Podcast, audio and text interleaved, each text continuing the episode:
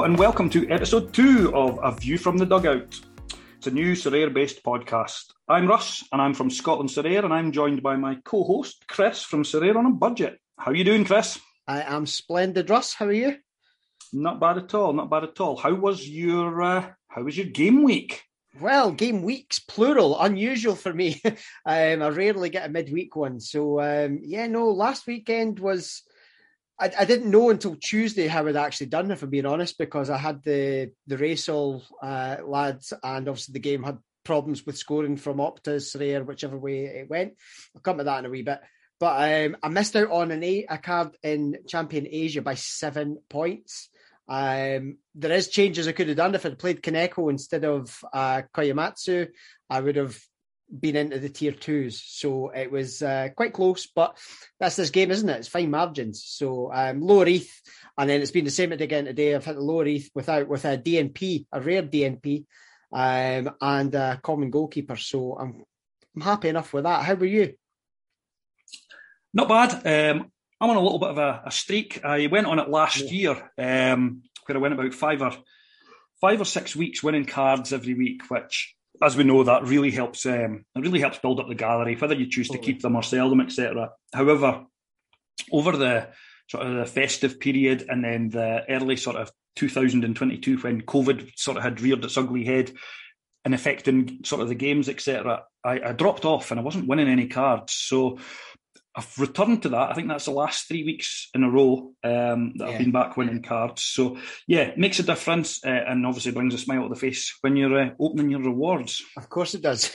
and that's the thing. Like I've, I, the last maybe four or five weeks, basically since the J League came back, each week I've been missing it with. There hasn't been a week where it's been a disastrous miss in terms of you know the scores and things like that, but what I have noticed that it is getting closer, and I, I do think it's going to start clicking fairly soon, hopefully, um, in terms of uh, getting back on the card trail. Because I had the two weeks in a row, and then it's just been slow since then. Eh? But um, but no, I'm looking I'm looking forward uh, to the upcoming game weeks. I've got three teams in in uh, game week two uh, two sixty, isn't it? Um, God, it doesn't seem long ago. I did a, a, special video for Game Week 200, and that feels like just a you know a month or so ago. But it's God, it's, it's crazy how far ago it was. Um, but you know, it's um, it's going to be just the same. It's going to be All Star with a common goalkeeper.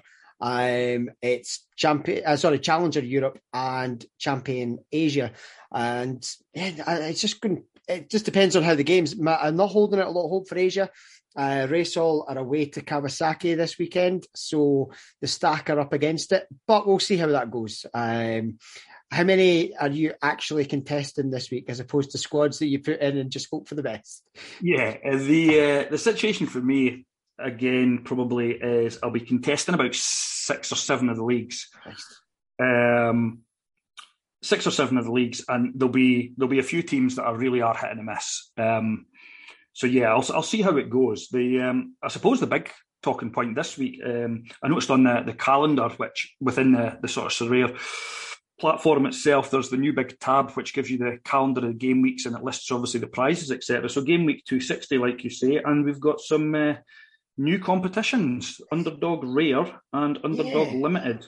And um, well, I mean, just having a, a, a, you know, at first glance, I mean, obviously we spoke last week on uh, episode one about the Legends utility kicking in, and they have, you know, put a Legends challenge up there as well. Um, and that I mean that finally a bit of utility for the people who'd actually bought them.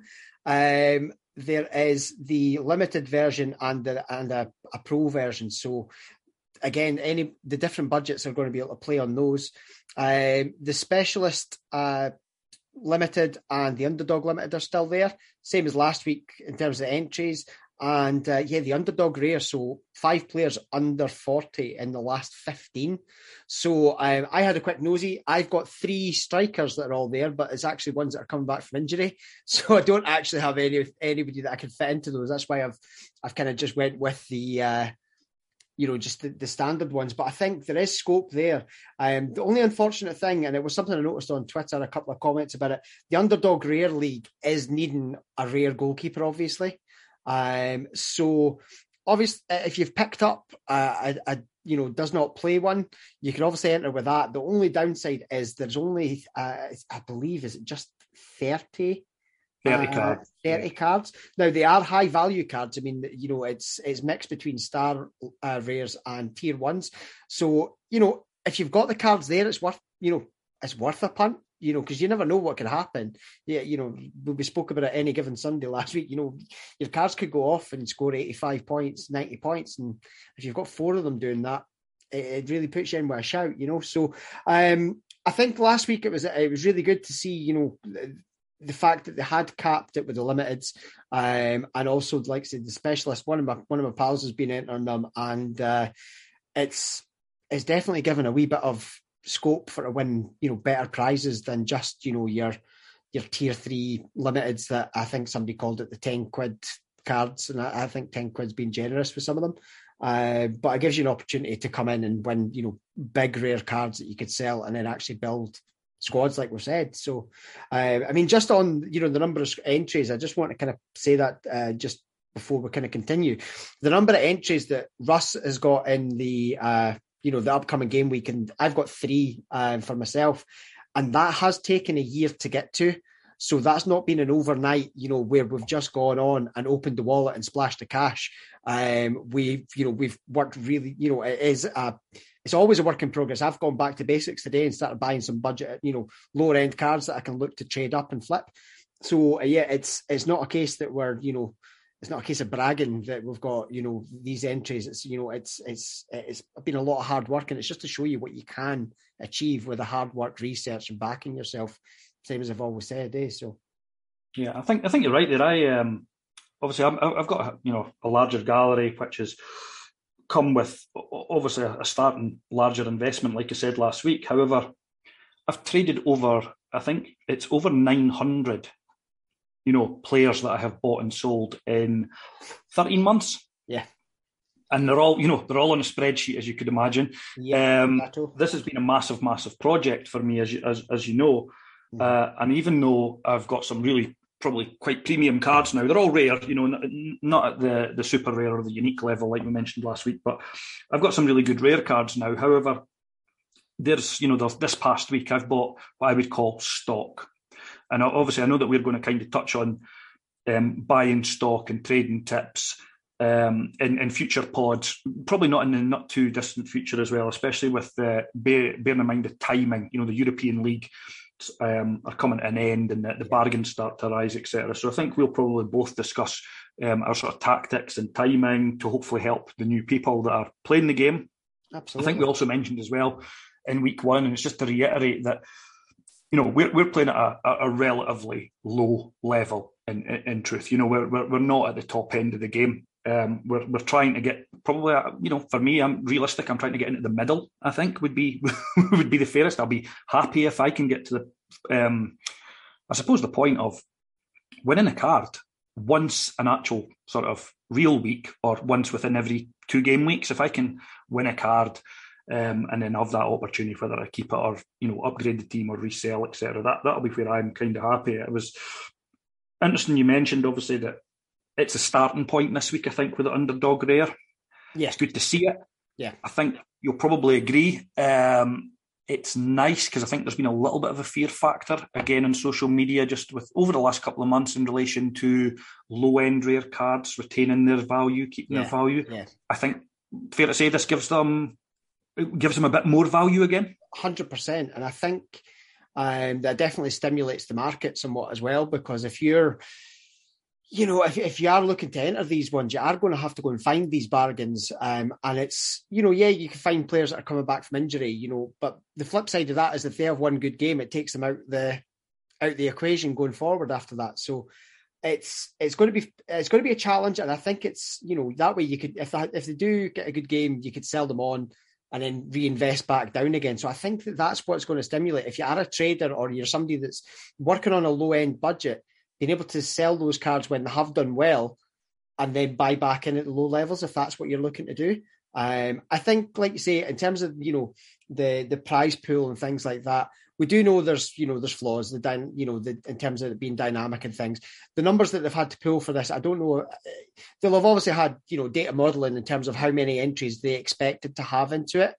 I think 30 prizes with a 12 uh, there's over 1200 entries so far um, and there's still a day and a half to go before that you know as as we're recording um, for for entries to that. So it's it is a very very low percentage um, but if you've got the cards there I would say put them in and see, you know, see what happens. If I had the cards to fit into it, I would do. Um, with the cards I've picked up today, I might actually have an opportunity now that I think about it to be able to slide something into that. Um, yeah, just a quick one. Um, did you did you send over the forty five quid for me recording this today, or no, no, I've not. Oh, PayPal, PayPal. Is that, is that or is that is that a conversation offline? Well, I'm, I'm, yeah. 44, 44 pounds for the intro, to be honest. Well, yeah, okay, we'll call it squares then. Me to you, to you, me to you. It's like the Chuckle Brothers. Um, yeah, to me to you. Um, yeah, no, sorry, that was just a, that was just an aside there in case uh, anybody thinks we're going to start charging for the podcast. Um, it wouldn't be forty five quid, put it that way. And yes, so I mean, in terms of issues from the weekend, I think that was one thing I was going to try and touch on after we kind of spoke about the you know the up the, the good stuff the positives was um, obviously the weekend there was quite a few issues in terms of opta related things. Um, there was the penalty save for is it cook from uh, michelin? Um, had a clear penalty save. I don't know how it could be debated. It's a clear penalty save and it my took, under 23 keeper. Yeah uh, so it, i mean it took it took some time for that to to be adjusted. Um, however the one big one for me, and it was obviously it affected me in terms of having you know four Reysol players in my in my uh, lineup. The the Kashiwa Reysol and the Jubilo uh, Iwata game just didn't get scored. Um, it was scored on every other app. I went and checked as many as I could, and it was scored. You know, FotMob had it, SofaScore had it. and um, they had all the details in terms of tackles, pass, every, all the details were there, but for some reason Sorare didn't have them and it's it was a Saturday morning. Okay, it was early doors. It was seven, eight o'clock in the morning, uh, UK time. But again, add an hour onto that for you know for the European time, and um, there was no communication, for, uh, you know, for for two days basically. And um, given the fact, I mean, there was people were kind of having a pop at the fact I was having a pop about it. Um, it's rare you'll see me do that on Twitter, but it was something that was quite frustrating because you know, you, you don't know where you are, you know, and I've spent a fair bit on these these players that I've got in that lineup, and to have no communication. It's a Saturday. Um, Saturday is football day for the majority of of you know the leagues in the world. Sunday, obviously, it's become more for for television and things like that. But to have no communication on a Saturday or a Sunday, um, to say, even just to say we're looking into it, where it just acknowledge that it's happened and say we're looking into it with our partners at Opta. That's all it takes to, to settle everything down. And instead, for three days, it hung over, actually four, because it wasn't until Tuesday morning that it got fixed. And it was hanging over closing the game window, and it was hanging over, you know, people thinking they were going to get 20 and 40 points. You know, 20 points if they'd played under 60 minutes and 40 points if they played over and they weren't getting decisives. And that was going to have a massive impact. I know Hoodwink ended up winning um, his league, and it's because of the Savio goal uh, or assist, whichever one it was, I think it was a goal, um, that he wasn't getting the credit for. And if he didn't get that, he wouldn't have won a Hani Mukhtar card and a quarter of an ETH, which all told was about two and a half grand. And that's a monstrous amount of money to, you know, potentially lose because you've not received the data when every other platform has. So, uh, you know, whether, wherever the breakdown was, you can't wash your hands of it and just say, Opta haven't supplied us. You need to take ownership of it and you need to communicate. And it's, you know, last week, uh, Nicholas did say on, you know, the, the podcast that we listened to and on the, the, the YouTube video launching, you know, the, the community update, we're going to communicate better. And they didn't. It fell at the first hurdle, the first possible hurdle. There was no communication, and it was too late by the time the communication came because everybody was already really hacked off about it. I'm moderating the language because you know, uh, uh, just you know to keep it on the the PG thing, but I was pretty, pretty hacked off, and I'm glad it got fixed. Um, I'm glad everybody got. I didn't expect to even be as close to the cards as it was. Takahashi had a, a massive score, and I had him captained, missed out by seven points. But you know, as I say, if somebody like you know, if Hoodwink could have been taken out of actually winning what he won um, by no fault of his, I, I, I, just disagree with a lot of it. Obviously, they did acknowledge that 2040 isn't going to be an acceptable score, and they're, they're looking into that just you know learn from it and actually you know as I say communicate. I can't believe there's nobody in that office on a Saturday. As I say, Saturday's football day. Um, it's where most of your games are going to get played. Saturday and Sunday. Communication's got to be there for me. Yeah, I I was affected myself. Um, not, I don't think I had quite as many people, um, quite as many guys playing. I had certainly had Koga as my captain, of course, though. Um, but I think I had Koga and I think I Takahashi as well. So I had two in the game. For me, um, again, like you say, the, the, simple basic there is, you know what, give your guys Tuesday and Wednesday off during the week or, you know, Thursday, Friday off or whatever, you know, but Saturday, Sunday, um, it's football all over the world. Really, really simple to have one person on call to be monitoring all the data and all the analysis and the statistics and figures, etc., that come in. Um, I'm sure that's something, hopefully, that they will now look to address. Incidentally, I think that's the second, um, the second game in probably about the last quarter that had the game week delayed because of closure. Mm-hmm. Possibly, actually, maybe it was maybe the first game was actually this year. It was, um, it, it was an ACL. It, it, was an ACL fixture uh, a couple, just only about four weeks ago. So you know, wasn't. Yeah, I, I, I, remember that. And, and to be fair, these are these are the sort of fundamental sort of basics and mechanics that the whole game structure is is, is built around. Um, so yeah, I completely agree. Just uh, like everything else, I, when I see these kind of things, I like to try and you know analyze and have a look. And one of the things for me where the where this scoring this, you know, we're going to give a standard 40 points and a standard 20 points. I, I don't agree with it at all. What, what I would like to see, and it's only an opinion, um, I think you've got they've got to be looking at certainly the decisive actions.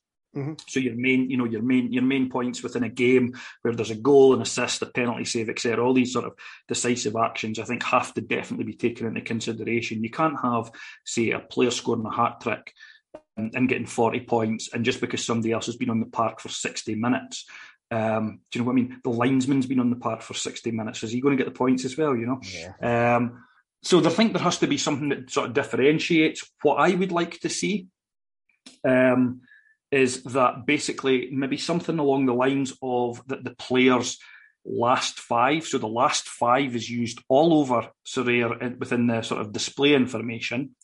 I would like to see something maybe where that if the player and or the game's been you know abandoned or they're struggling with the scoring and the, or they can't get it, that the last five average is awarded and then on top of that, any decisive action. So if a player's maybe sitting on 46 for the last five, and that's all they've done, they get the 46 rather than this 40 or a 20. Mm-hmm. But also the fact that maybe, um, you know, players on a 40, 45 or 46 points for the last five, and then they've had a decisive and they're getting that sort of 35 added on. We, we can't be in a position where we're not awarding anything and making it so so standardized you know, this is this is supposed to be a game where we're we're using our football knowledge to an extent, and we're all on a variety of budgets. Whether you've got three hundred quid in this or thirty thousand in this, I don't think we can be subjected to sort of a standard twenty or forty point score when something goes wrong with the you know the game mechanics. So yeah. th- that's all I've really kind of got to say on that. I don't know what what your thoughts on a, Just, a solution would be. I mean, in terms of the solution, I mean, I, I somebody posted it up, and I think it was fairly accurate the the first one, like this one here, if they hadn't have got the you know the data through from uh, Opta, every other platform had it. So manually backfill it. You know, like okay, yeah, it's going to be a little bit time consuming, but you've only at a maximum got 16 players that have played on each team. You know, 11 starts and five subs, so 32 players. That's not going to take long to backfill that data into the into the game it could be it could have been done. So where the data is available widely elsewhere from your partner, let's not forget, um, backfill it. It's the reliable information. If that's not there, as I say, if you, if you have to standardize it because you have nothing else, Um, you could go with an average. The only problem with an average is what if the what if it's a player come back from injury and it's a DNP? They would have to have some some sort of minimum measure, maybe. And you know, whereas maybe the 2040 as a minimum, but then if their five game average is higher, it falls back on the five game average. You know, so it's it's the better of the two, if that makes sense. But to ignore decisives, that that can't happen. But then I suppose where do you draw the line on it? Do you, you know, because if you you can go with clean sheets, you can go with uh, you know, goal scored.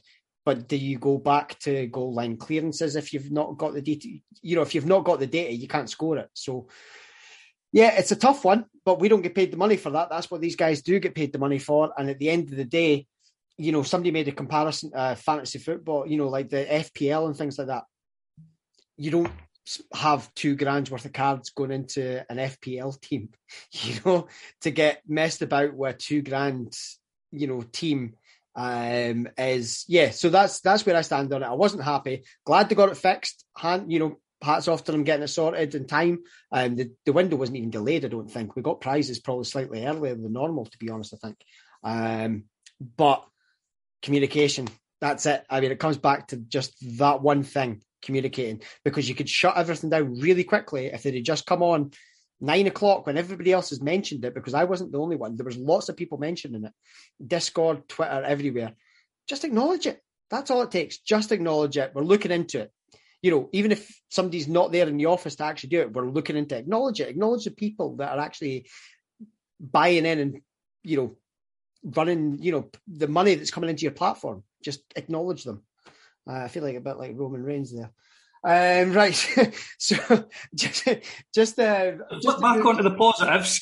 Yeah, just uh, just moving off. Have you team in? Uh, have you got uh, you, you, have you got any teams in the, the this week in the game week two sixty the new competitions? Anything not in? in? Not in the new competitions as yet. However, I do have some ETH from a sale today, so I'm in that in between stage. Do I go and buy a limited team that I was planning on and uh, you know fill that into you know going into the specialist because I'll need to find two that are under 40 and things like that.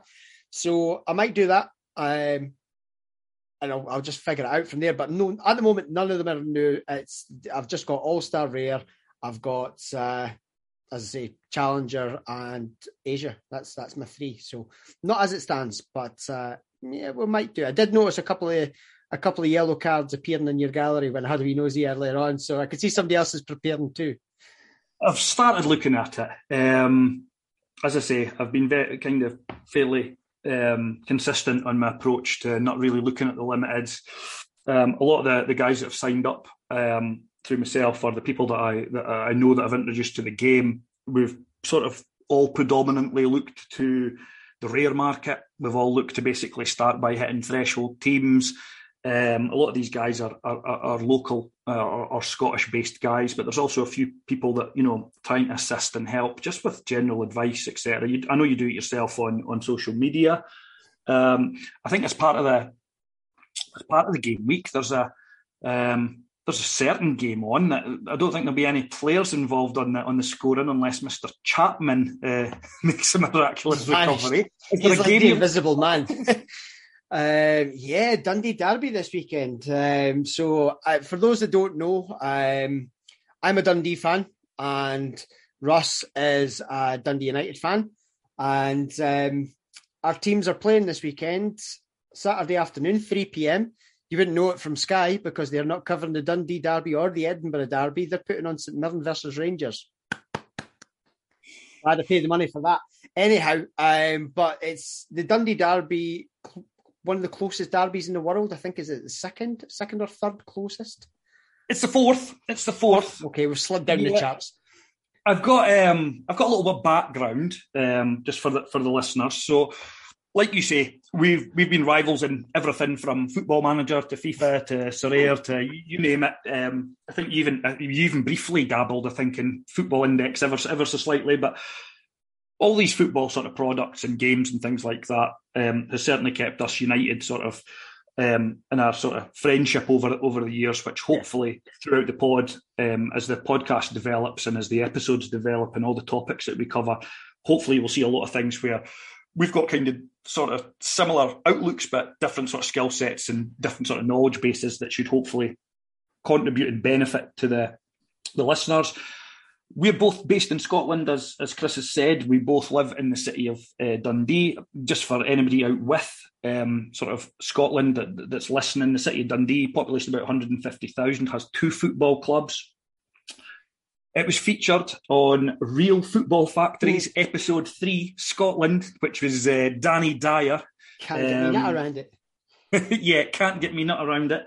Um, where he basically visits Scotland and visits all the clubs. It's on YouTube. You can um, you can Google it, I'm sure, and find it.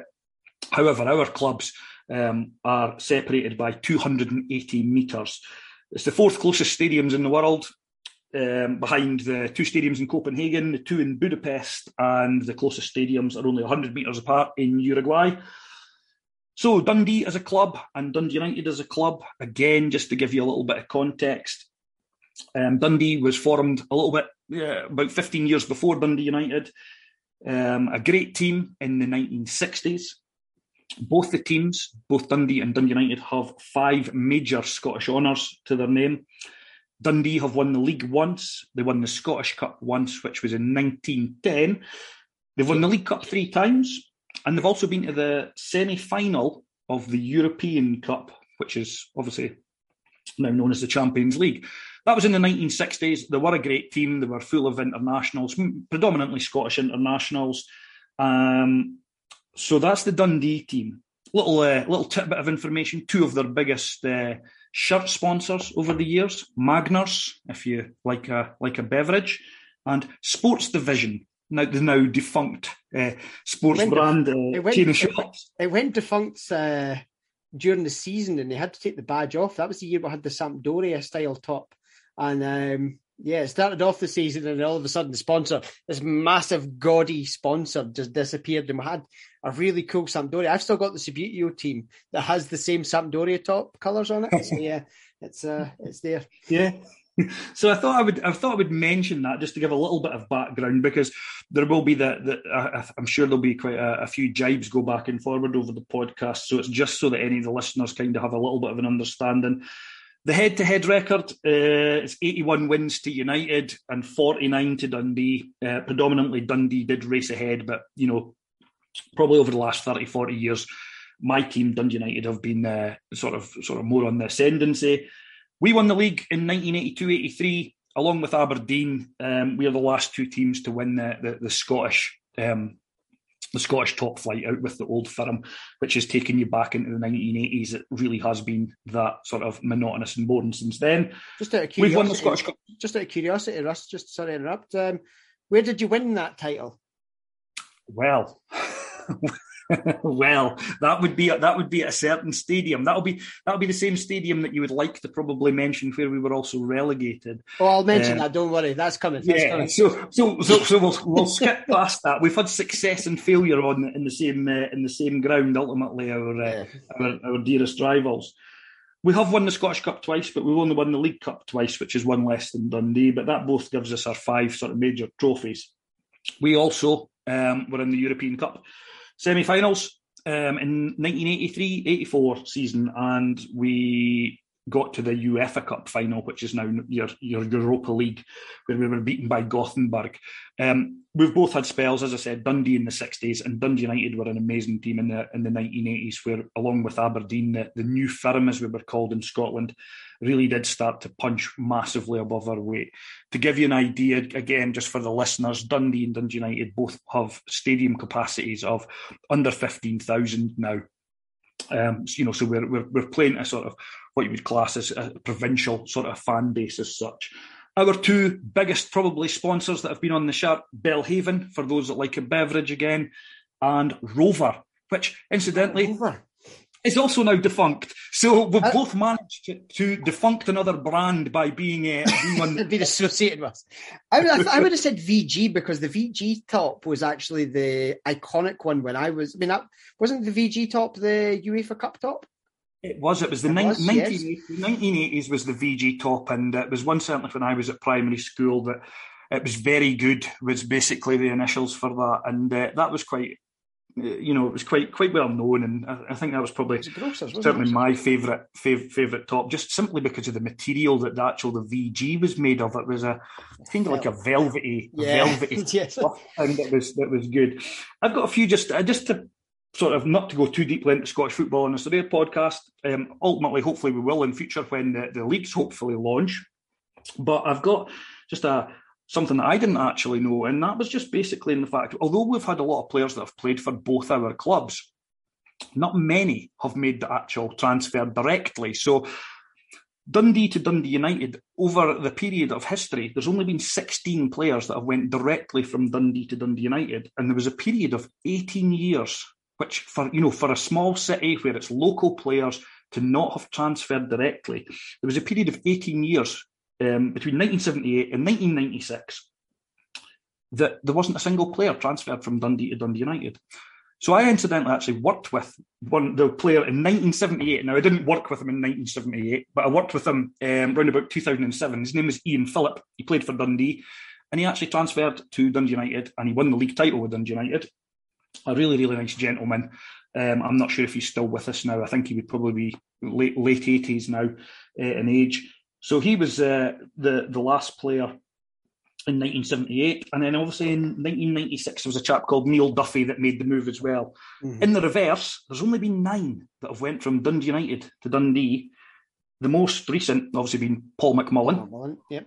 Bit of a fan's favourite, Kris. Oh, absolutely. Do you know what? I hated him. I absolutely despised him when he played for United because he's just one of those players that you just, if he doesn't play for you, you just don't like.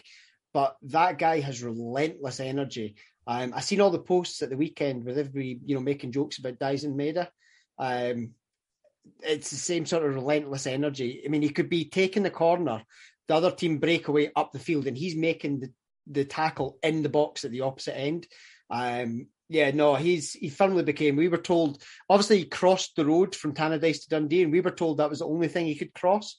Um, and I think he's into the, uh, he's late twenties into the thirties, possibly in terms of assists uh, or or goals plus assists since he moved over the road.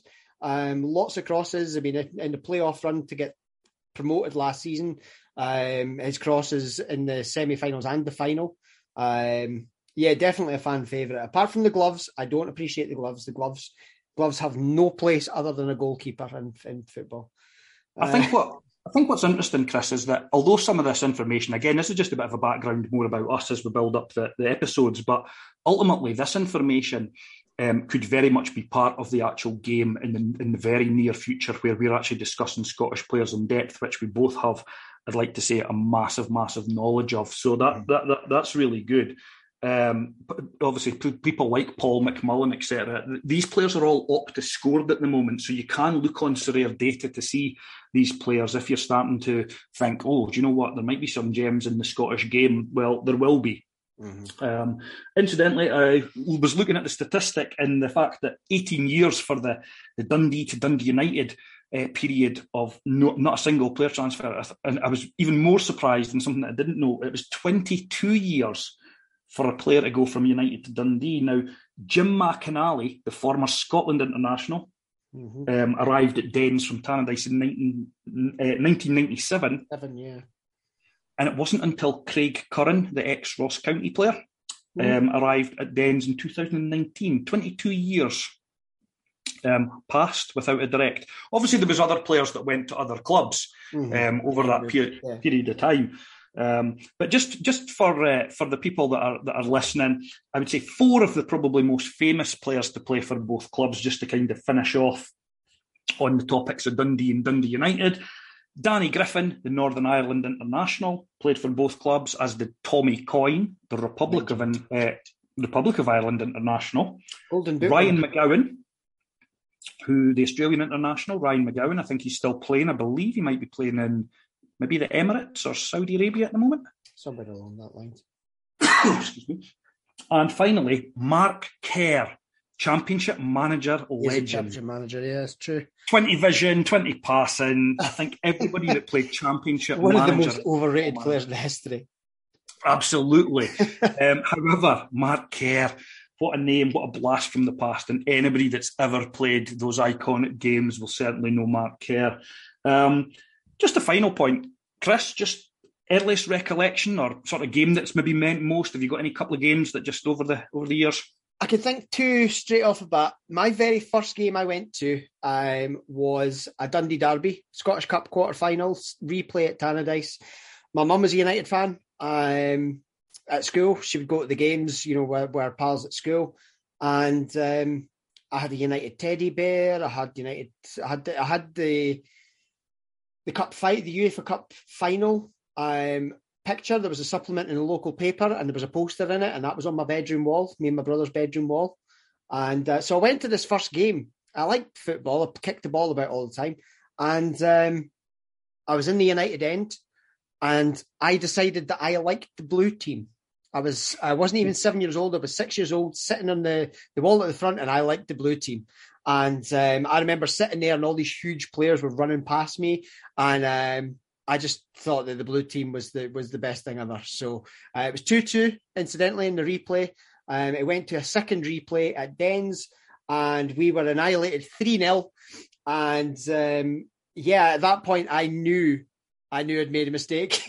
um, but the other one um, was Christian. My son was the mascot at the uh, the now infamous Doon Derby, and that was when uh, back in 2016, um, United had a rotten run of form uh, for a whole season, and I still think to this day it started with McPake's equaliser at Tannadice, because United weren't doing as badly until that equaliser in the 94th minute, and it sapped the life out of United and um, we relegated them 2 1 at Dens. Um, and I was in the hospitality because Christian was the mascot that day.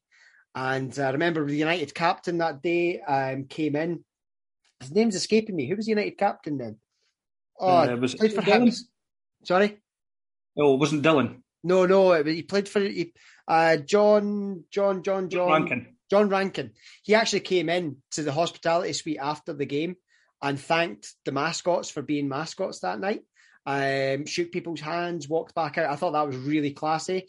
And Mixu Paatelainen, the then United manager, um, was standing outside and he was doing interviews for like an hour. And he knew he was getting sacked in the morning. And he stood there and it was just one of those nights. Everything went right for Dundee fans, but everything went wrong for United fans. Um, but yeah, that was that was my memories, and I am not going to have good memories this weekend. I don't think, not with a, a manager with a zero percent win record from eight games since he came into the club. so I'm anticipating. Um, I'm going to go. Unfortunately, I'm going to go three one United. I don't think we're going to put up much of a fight, especially when our strikers being linked to United. Uh, our, our best, our, our best striker. So we'll see what happens there. What's, what's your prediction for the game? Um, obviously, I'm attending the game. I'm going to the game, uh, taking taking the wife and the kids uh, and a friend, uh, fellow fellow Sorare manager actually, uh, Godfrey Goat is coming along with me. Um, I think we're going to win, but I think it will be very nervy. It'll be very edgy. Both the teams have, are, are playing for something. Dundee playing for their survival. Dundee United playing for the top six, which is the for anybody listening, basically the Scottish League splits after this weekend. The top six contest the the title if you're Rangers and Celtic, but ultimately for the rest, the other four teams, they're contesting the European places, of which we have in Scotland one more this year because of our excellent work in the coefficients based on the European runs um, of both the Old Firm and the national team.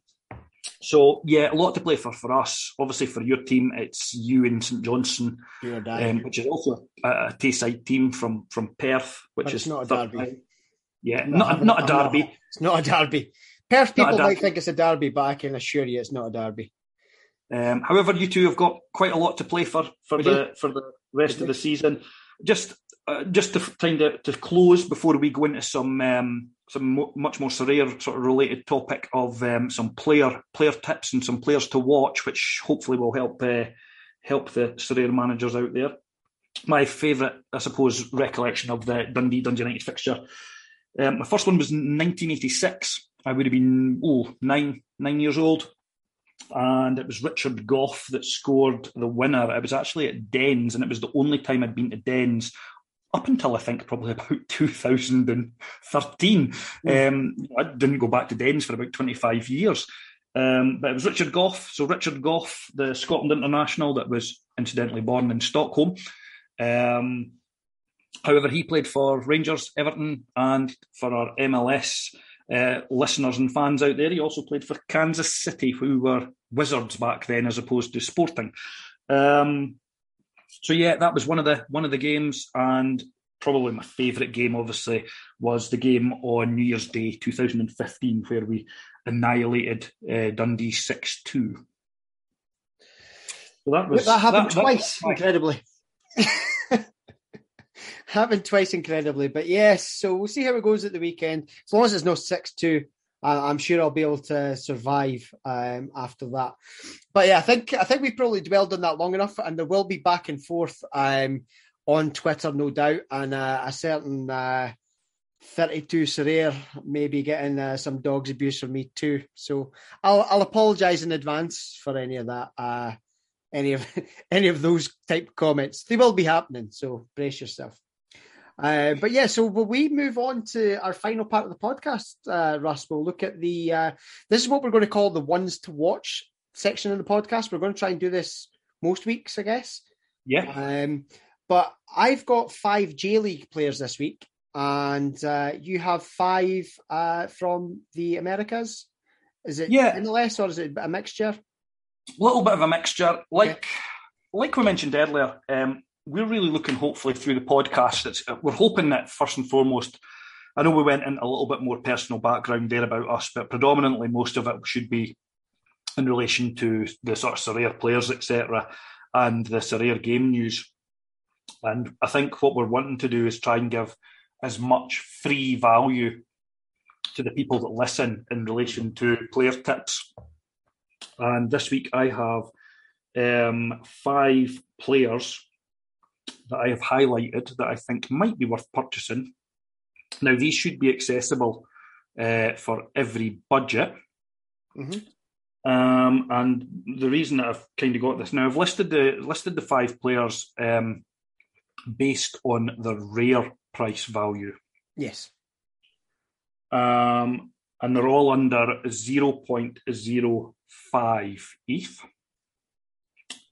Um, if you give me two seconds, here we go. Right, so five players that I've identified. Samuel Grandsir, he plays for Galaxy, um, formerly of Monaco and Strasbourg. Started the season, he signed um, quite recently, and he started the season on the bench. Um, he has come in a little bit form, had a good game at the weekend. So I think he is one to watch, and he comes in round about um, 0.042. Okay. Another player I've identified purely because of the game he's got this week. He plays for Houston Dynamo, and his name is Memo Rodriguez. 0.035 midfielder. Uh, if he does well, you have to say that at least you got the memo. Well, well, and on that note, we'll end the podcast. Uh, I think I think that's um, that was a pity laugh. That was a pity. laugh. Absolutely. Um, player number three, Marvin Loria, uh, been in and out of the team at Portland. However, he signed a new deal today until 2024 he's coming in for six, 60 UK pounds at the moment. That's that's his cost, which is 0.026, I think he is on the market. He played about 20, 25 to 30 games last year. He was involved in sort of four or five, um, four or five of the goals, in and out the team. Played over a thousand minutes, but he's still quite young and he's a Costa Rican international. At that kind of price, I don't think there's much risk on picking him up. All it's going to take is for him to have two or three games I think you had a player Asprilla last year that done the same for you, which I'm sure you can kind of touch on just when it comes to uh, it comes to yourself. But I've got Marvin Loria as a player to possibly look at for picking up. I've got Brendan Hines-Ike, who incidentally doesn't have a game this weekend. It's a wee bit of a longer strategy one, but he's on the last five of 48, plays for uh, DC, so Washington. Um, last five 48, last 15 43, which is relatively consistent. Um, again, he's coming in uh, under 0.03 uh, roughly at the moment, which is quite decent value uh, and affordable for most managers. And the final player, he actually plays in the Mexican League for um. Um, and that is Leonardo Sequeira, not to be confused with João Felix of the same surname. Um, however, he's an Argentinian midfielder. He's been getting quite a lot of rave reviews. Um, he's coming in at the sort of top end, 0.048 ETH at the moment. Um, but he's been involved in quite a lot of the goals and assists for them this season. So that's uh, my five players to watch this week. How about you? Happy days. Well, I've got five J League players, um, two of which I was actually looking at myself um, to pick up. One of them I have now picked up, but I'll run through them. Um, I have got uh, Masaya Tashiro, and he plays for Sagan Tosu. 28 years old, centre back. He started the last four games since uh, Shimakawa got injured. And in those four games that he's played, the full 90 minutes, they've conceded zero goals since he went in there. Now, this was a tip that I got from uh, Jagor on Twitter, and I had a good look at him. 0.04 you can pick him up on the market for just now. So the fact that he's played the four games and zero goals conceded, that's pretty strong from a centre back. Um, they've got uh, Kyoto away from home this weekend, so that could be a, a, cheap defensive option for you. The next one I've got is uh, Sachiro Toshima, uh, playing for uh, Kashiwa Reysol, 26 year old, uh, centre mid or attacking mid, four starts, two subs. He's got a goal which was at the weekend, and that was against Ju- uh, uh, Jubilo Iwata. 0.035. Um, now, they have got a tough fixture this week. I included him away to Kawasaki uh, Frontale, but I fancy him to have a good game again. And um, Kashiwa Reysol are one of the surprise packages this season so far, so that would definitely be one I would be uh, having a look at at that price. The next one is the one that I actually picked up just now, and that is Valdo, uh, centre back from uh, Shimizu S Pulse. 30 years of age, Brazilian lad. Um, he missed the first four games of the season because he was injured, and he's come back and he's started the last three, played the uh, played all of the last three games. He was a regular last season. They're at home to Gamba Osaka this weekend. 0.033. Um, I got him for uh, just shy of that. I think it was 0.0327. I think I just paid for him because um, it was the highest percentage one that was there. The next one, uh, Ryuji uh, Izumi, left midfielder from uh, Kashima Antlers, 28 years of age. He started the last three games and he's had two assists, um, one today and one, uh, not the last game, but the one before. So 0.042. His price has started to creep up. Um, I did see some higher purchase prices uh, today, so it's worth having a wee look at that one. They're at home to Yokohama uh, F Marinos. They're been kind of struggling the last couple of games, so it might be a good time to pick up somebody like that. Um, I hold Azumi. Yeah, Azumi definitely a good, definitely a good player, especially just the fact he's come back into the squad, and that's why some of these players' prices are lower. The ones that I've picked out, they will start to increase. Valdo will definitely increase from that 0.03 uh, three range um, now that he started to play more, and he actually scored today. So, um, the last one I've got, speaking of scoring, is uh, a lad that I believe you've still got, Russ, and that's uh, Yusuke Segawa from uh, Shonan Bellmare, centre forward, 28 years of age. He started five of the games this season, one substitute appearance. He's got one goal. Um, they're at home to uh, Jubilo Iwata this weekend. His price is coming in still at 0.05. He does play for one of the weaker teams in the league, but he is getting a regular start. There's only been one game he hasn't appeared. I think that was the very first game. Oh, no, actually, that was at the weekend, and it was a, a potentially COVID. a COVID related issue. So um, all those players, I mean, if you're looking for a starting striker, 0.05, you cannot complain about that. If he gets you the 40 or 40 odd points and helps you towards the threshold, um, I think that's a definite, you know, pickup. We'll post these up onto the Twitter page. Um, and also next week in the video, we'll recap what the scores have been so we can actually see, you know, how they've actually all performed. Um, and uh, yeah, uh, they're going to be ones worth having a look at. As I say, full disclosure, I'm actually going to still probably be trying to look at uh, a Tashiro from uh, Sagan Tosu. I just think if a centre back's coming to the team and they run four games without conceding a goal, that's maybe an indicator uh, in that. And I have picked up Valdo. Our galleries are visible, obviously, as everybody's is. You can look at mine at you know, you just search Sorare in the budget. And if you search uh, Scotland Sorare, you'll see Russ's uh, account there as well. So you can see the players that we've got. I'm not necessarily trying to pump any players up here. I'm literally just giving you um, some free advice. Um, not, uh, you know, and it's go and do your own research from beyond there. You know, we'll give you the pointers, but the end of the day, you're spending your money. Uh, spend it wisely. Um, I wouldn't, you know, you could probably find some decent players for the prices of uh, other subscription services, Russ? Yeah, I think it's like everything else. Just hopefully try and give people some pointers. Um, try and obviously help anybody that, that takes the time to listen. We're ultimately all playing the game, um, you know, for, for enjoyment and for football, and that that's great. But I would think that the majority of people that are playing this game are looking to either make some money or make some money after increasing the size of their gallery, so to contest prizes. Um, and ultimately, that's that's what we've managed to do. Yeah. There's nothing I think that we've done that can't be replicated. Um, like you say, people can do their own research. There's lots of tools out there, you know, from from the Sorare Data app, etc. You know, that's the most obvious, but there are websites and there are um, you know Transfermarkt and SofaScore and things, but there's also articles on you know like top fifty wonder kids for all the different continents hmm. that that people can people can look at. Um, but ultimately, I think to, to, to, add value to, to actually taking the time to listen to the podcast, I think what we'll, we will try and do is we'll either try and give you sort of five players each that are either new or relevant to the game week. So, you know, this week, obviously, the five I've given there's one that's actually not playing, but he's a bit of a longer term one in hindsight. But the other ones are all playing, and they've all got favourable fixtures. You know, I think um, Houston Dynamo, um, they've got a, a, game. Somebody, somebody, I think is it Portland are maybe playing Earth, uh, San Jose Earthquakes, or, or, or maybe it's Houston that's playing them. However, you know, you're looking at the teams at the bottom of the league and who's playing against them that's where there's a great chance for those players to get decisive points. Now, even if you're just keeping them for one week or you're wanting to make 0.015 ETH just so that you can afford the player that you're actually after. I think there's a lot of value to be done in trading and it's not easy to win cards, you know, and it's not a case of just rock up into Sorare and, you know, four weeks in with a thousand pounds, you're guaranteed to be winning cards of 250, 300 quid. That's not the case. You know, there's this week, for example, my card, uh, you know, I was on for two cards until um, until late late Monday night. What I was on for Champion Europe as well as Americas. I finished 115th in Americas.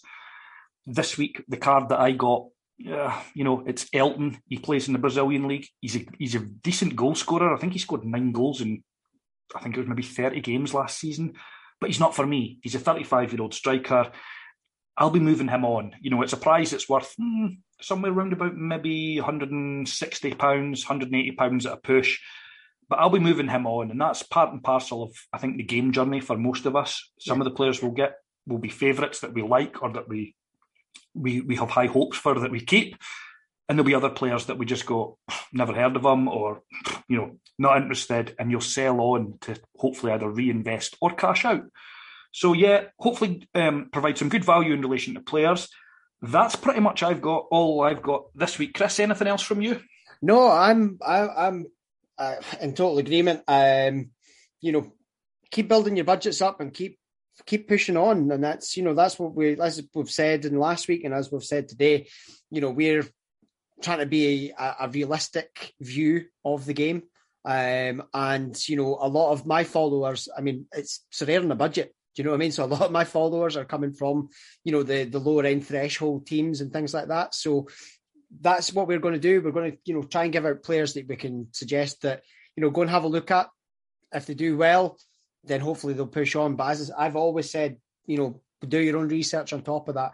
If you buy these players blind, that's entirely on you. You know, if you're not making a, a reasoned decision uh, beyond that. But always do your research when you're, you know, buying into any players or any, you know, paid for services, I guess um, you know, do your research and make sure you're getting your money's worth and you're not getting ripped off. Um, that would be my advice. Um, but yeah, no, I've last note for me. Thank you to everybody that listened last week. We had uh, uh, we were both astounded by the by the number of listens and also where those listens have come from. Six percent of the audience female, really. Uh, you know, wait till the video version comes out. That'll be down to about 0.06, I reckon.